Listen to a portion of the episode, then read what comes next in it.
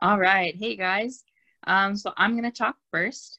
Um, uh, my two so my ed tech tool that I did was Flipgrid, and then the framework that I kind of paired it with was the Triple E framework. Um, so let's talk about Flipgrid for a minute. Um, you guys have used Flipgrid, super fun, um, but it's a little complicated when you don't have like the best instruction about it. Um, let's just That's true. guys, guys, it's so true. Um, you guys have seen the teacher, I mean, the student side of it. So let's look at kind of the teacher side real quick. So this is when you pull up your account. So look, I'm logged in in the corner. That's me.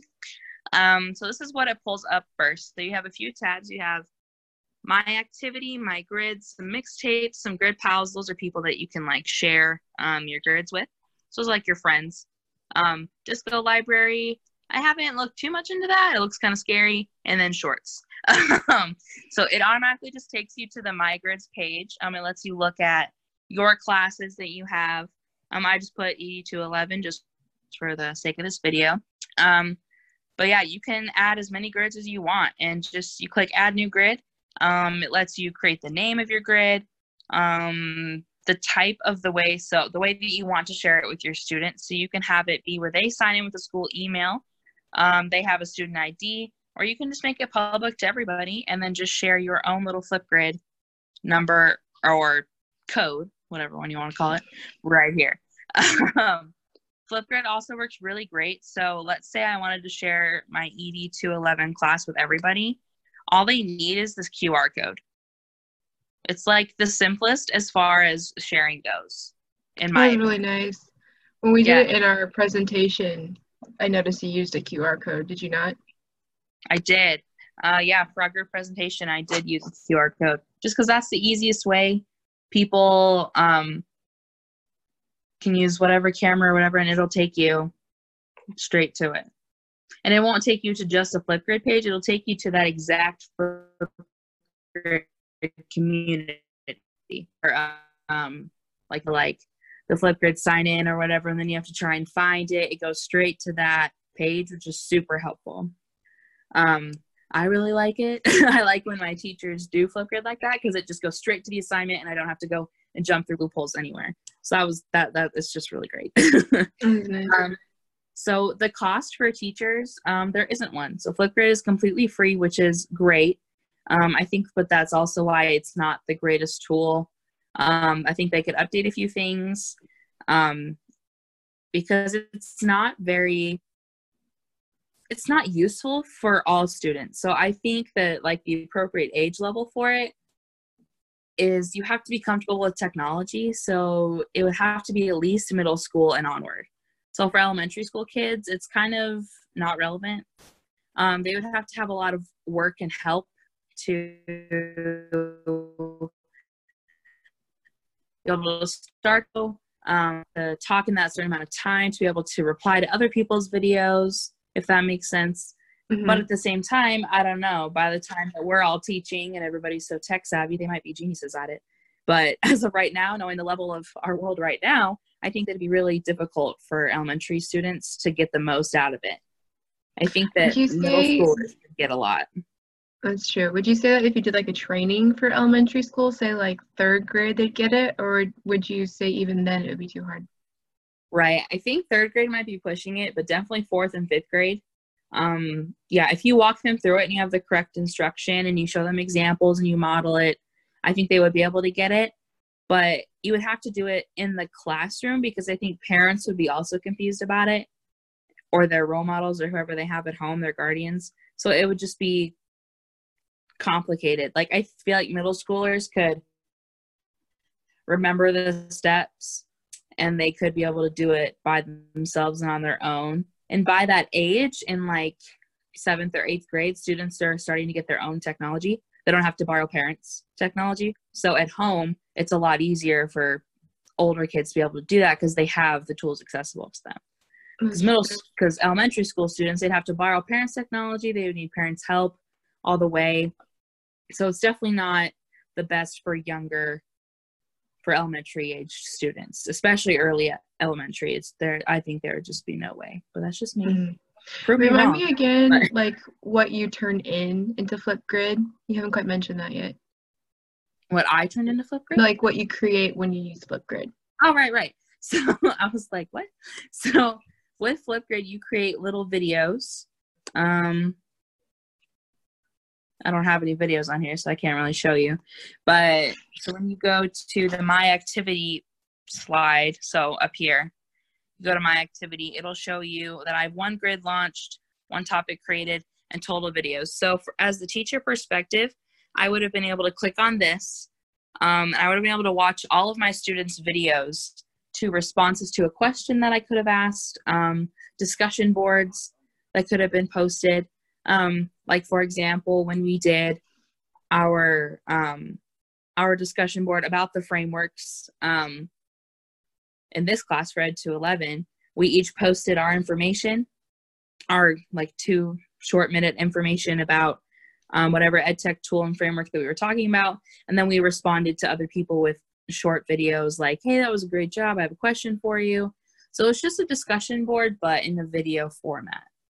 Okay. Um. So basically, it replaces discussion boards. Yes. And students, I think it's a great tool for middle schoolers. I would use it for middle school just because that's, I think, when they could get the most out of it. And they don't want to write they don't want to type out a long explanation of why they think that they seem to do better when they get to explain themselves with their voice and so especially that age group and then once you get into high school some kids become a little shy and they're like i don't want to video myself. They, they aren't into that. So i think the best would be middle school for that reason because it does take away that writing aspect of discussion boards but they're able to like explain themselves further and they don't have to worry about spelling errors which is great because that was my biggest worry as a middle schooler i don't know about you but i was like i can't I understand that completely. Random question. So can they edit the videos before they turn them in or is it like a live, you know, stream? So it depends on how long. So that's another thing that the teacher can do is they can set a time limit for each video. So you could have like a whole like I think the biggest time limit is an hour. So you could have each student like turn in an hour where they read out their project to you or something like that. Um, I wouldn't recommend doing that because then you're watching endless hours of material that you don't really need to watch. Um, no, so it depends on how long the video is. If it's under two minutes, then you can't edit it because they figure you can just do it again. They're like, it's just two minutes, you can just do it again. Because um, I only know this because in my other classes, I've also used Flipgrid for different discussions and projects and lessons that we've had to do.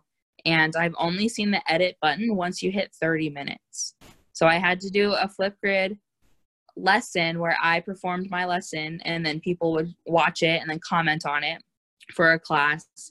And I only saw an edit button on that particular grid on that particular assignment. I never saw it on other discussion boards. So, which makes me think that you can only edit if it's a longer video, which hmm. is insane to me, but that's just what it made me think. Like, yeah, it makes you not want to like mess up at all. It's kind exactly. of you have to like be perfect, and it's intimidating.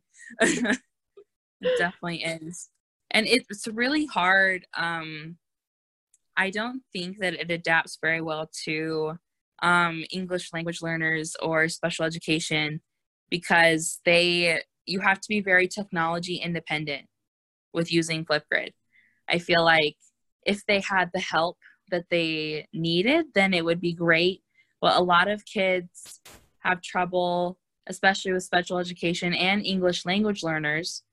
You can usually see and kind of understand a word more than you can speak it at 1st mm-hmm. when you're learning English. So I feel like writing for them and reading materials is easier than speaking. I could be completely wrong. That's just what no, I. You're absolutely right.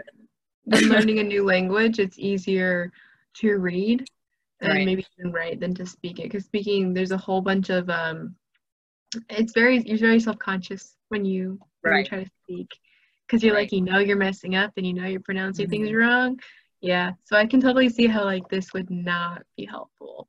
Right. So for them, I feel like they would really struggle. So it's not a great tool for them at all. especially with special ed too. I think that they would get too confused and too distracted because Flipgrid is super fun um, to look at. It's like visually, it's pretty appealing. I mean, you have all these like emojis everywhere and bright colors and fun little animations and stuff throughout the entire website. And I mean, this is just the teacher side. The student side is really colorful and bright too. But mm-hmm. just it can be very distracting for students too. So I just don't think it's that adaptable to certain students, which is very unfortunate. Um,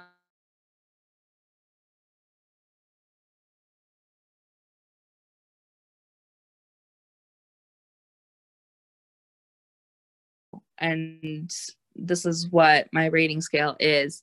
One being i wouldn't use it in my future classroom. 10 being i need to sign up right now and become an expert. So i mean for me especially if i was teaching middle school then i would definitely be around a six or a seven but i think that for me being an elementary ed major i would put it at a two i wouldn't use this in my classroom because it only works for a specific more adaptable in different ways um, then I would consider it. But I just think that, that it's like focused in That's a very small focus group. No, that makes totally. sense. I think it would That's only totally work for certain things. And so I I wouldn't even bother looking at it again. um, mm-hmm. As sad as that is. However, when I was looking at how it fit into the Triple E framework, it fits pretty well, but it's only for that group of kids again. So I personally wouldn't use it, but it does flip into the trip. It does into the triple E framework because if you guys remember, it's like a circle. So they each bounce off of each other. You have the three E's: the engage, the enhance, and the extend, and it definitely engages students. I mean, you're talking face to face. You have to respond to each other. You're actually seeing each other's facial expressions and emotions, um, which is way different than just typing back to each other. Um, you're enhancing their technology level like they have to learn how to do certain things with this technology so they're definitely learning more that way and i think that it is a good use to extend it for especially again with that specific group of people but for them to do it outside of school or to do it as like a homework assignment um, mm-hmm. to extend it into like for them to use it in their lives um, but it would only work for that specific group of people. Right. So right. it fits the framework, but only for that group, which is why I would rate it at a two, which sucks, but gotcha. that's, that's what I've got. gotcha, gotcha, gotcha. Well, I'm out of questions for you. So let's move on to Mike. Sound good? I'm ready. Okay, so I have Nearpod, and I'm going to share my screen because I can. Here we go. So essentially, if I had to put Nearpod in uh, just a few words, it's an interactive PowerPoint presentation. Just put it that way. It's very yeah. interactive. It's very um, it, it, it, doesn't it does more than just replacing learning, but it uh, it enhances learning quite a bit. It transforms learning. That's a better way to put it. Um, so I just pulled up an assignment that I had to do for one of my classes for Ed 211, this class actually. And you can see there's a whole bunch of different things you can do. Um, there's a slideshow option, so you see a whole bunch of, I don't want to move it. Um, it's actually a set of pictures. You can do open-ended questions. You can create PowerPoint presentation ideas. Um, there's games, so this is called matching pairs, where it's basically a matching game. You go in and you do all the game, you, you match it. Um, there's a collaborate option, which um, is kind of like putting sticky notes on a whiteboard, but virtually. So, I mean, in that right. sense, it, that replaces the whole idea of physical sticky sticky notes. It's cheaper too, which is nice than using a whole. We love cheaper. true, and then they have this feature called a draw it feature. So, for example, this I'll just pull up the assignment for this one, if it will go. Um, Excuse my slow computer here. It's loading. it's thinking really hard. Um, essentially, they were given a worksheet, and instead of having them do a physical worksheet, they're doing a virtual worksheet. So cheaper. Cheaper. yeah, so there's no paper usage, which is nice. So then they would actually have to draw the things and their names, and they can. I think there's a there's a drawing feature, and I think there's like a text box feature. So it's really, really nice for them as well. They don't have to set the draw. Um, so there's a whole bunch of different features. There's other things that you can put your students through like a virtual, here, I'll just add a slide while we're sitting here. Just show you some of the options. So they do have, um, you can add videos, you can do audio, displays, you can do BBC, you can put do, take your kids on like a virtual field trip, you can do a live Twitter stream, not that I know exactly what that is, but it's kind of cool. They updated their stuff. Um, so different types of quizzes and things, polls, fill in the blank, memory test, Flipgrid, which you just talked about. You can put Hey. a Flipgrid URL basically, and they go back and forth between Nearpod and Flipgrid. Which you did for our presentation, which was I awesome. did. And if we had gotten the Nearpod to work exactly the way it was supposed to, it would have been even better. But so yeah, Right. there's a you have lots of different options with this. Um, so that is that is Nearpod. If somebody had to explain this to me without showing me Nearpod, I would be completely lost. So Right. here I am showing you Nearpod. Um, so I'm going to stop showing my screen. So does it? I know I keep saying like cheaper. Does it cost anything? Good question. So it does have a free version of it, um, which is what I use because Heck yeah, I'm cheaper. college kid. Um, so I looked it up. So they do have a couple different options. So They have a gold. So they have a gold and a platinum. So the gold is 10 bucks a month, which is not actually, if you think about it, it's not too bad. I was looking at something this week that play pause it if you want to upgrade. It's $12 a month, but you have to pay it in one chunk, it looks like. So that's like Yeah. $144 a month. Um, but this is $120 I mean, you can all of your lessons on Nearpod. Like if you did everything on Nearpod, it'd be totally worth it. It would because when you update, okay, yeah. So when you update Nearpod, it gives you more space. You only have limited space on Nearpod, so then you have to go through and you have to either Right. delete stuff or you have to somehow create another account, and that's just kind of frustrating. That so frustrating.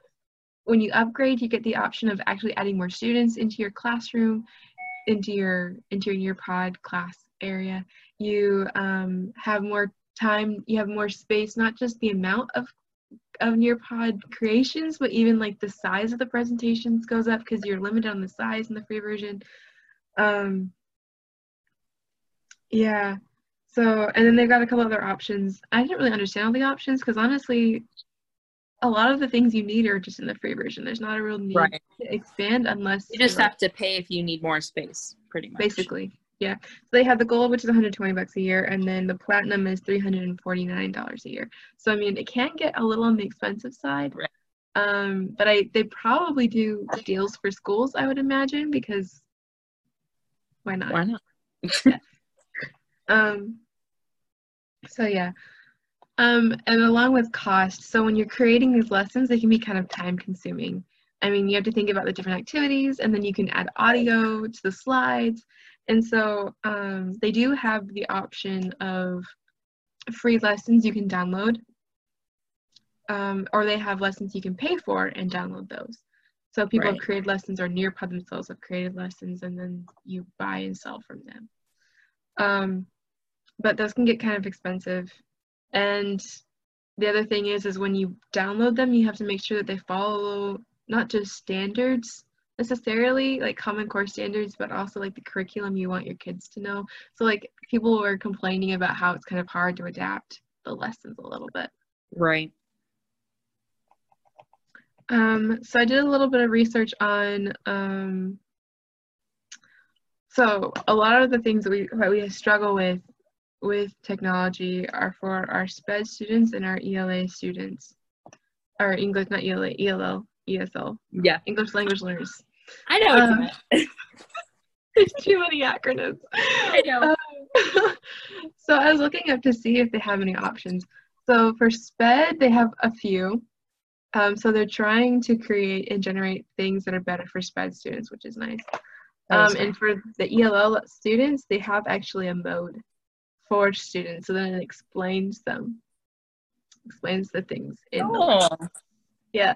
The, the downside is I think you have to pay for them, of course. but Yeah, it's a Yeah. it's a better it's definitely a good option though. Right. Which is kind of nice because a lot of technology doesn't actually adapt for those kind of students. So Yeah, technology is hard for a lot of students, even students that aren't special education. Technology can be overwhelming. I would know. Um, Oh it can be overwhelming if you don't know how to do anything and it's really complicated. So, ed tech tools are great, but it can be really hard for all students to feel engaged. Mhm. Any ed tech tool. Um, yeah, especially younger students. I so this one actually has lessons for kindergarten because one of my concerns was that this might be really tough to teach kindergarten how to use Nearpod.